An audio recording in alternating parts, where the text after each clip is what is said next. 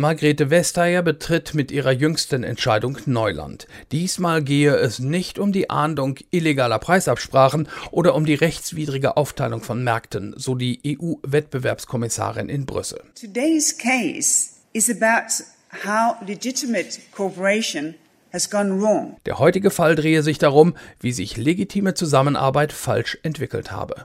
Die legitime Zusammenarbeit, das waren regelmäßige Treffen wichtiger Ingenieure des sogenannten Fünferkreises, also der großen deutschen Autohersteller VW, Audi, Porsche, BMW und Mercedes. Die Grenze zur Rechtswidrigkeit hätten diese Treffen allerdings überschritten, als es um die sogenannte AdBlue-Technologie ging.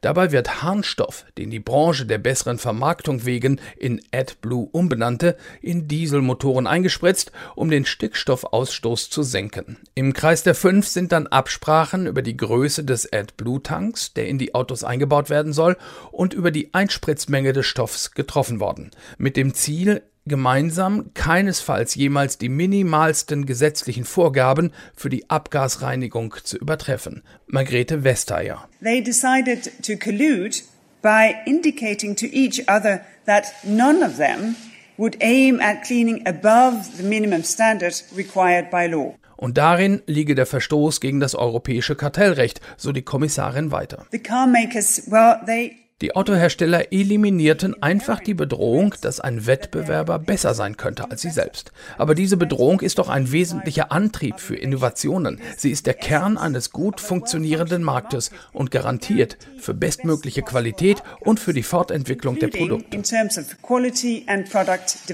Und diese wettbewerbswidrige Kartellbildung kostet den Fünferkreis insgesamt 875 Millionen Euro Strafe. Die werden auf die einzelnen Delinquenten allerdings ungleich verteilt. Der Daimler-Konzern kommt ungeschoren davon, weil er sich der EU-Kommission als Whistleblower angedient hatte. Der VW-Konzern muss für seine drei beteiligten Töchter rund 502 Millionen und BMW gut 370 Millionen Euro blechen.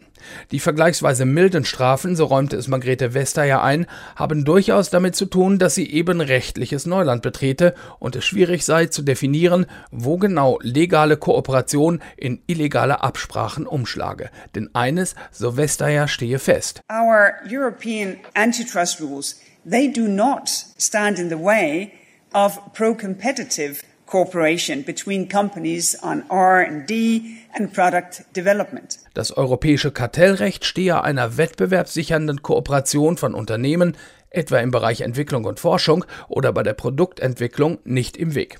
Das scheint man in Wolfsburg offensichtlich anders zu sehen. VW erwägt, gegen die Entscheidung der Kommission zu klagen. Statt ein Bußgeld zu verhängen, hätte die Kommission klare Richtlinien erlassen sollen, heißt es in einer Pressemitteilung des Konzerns.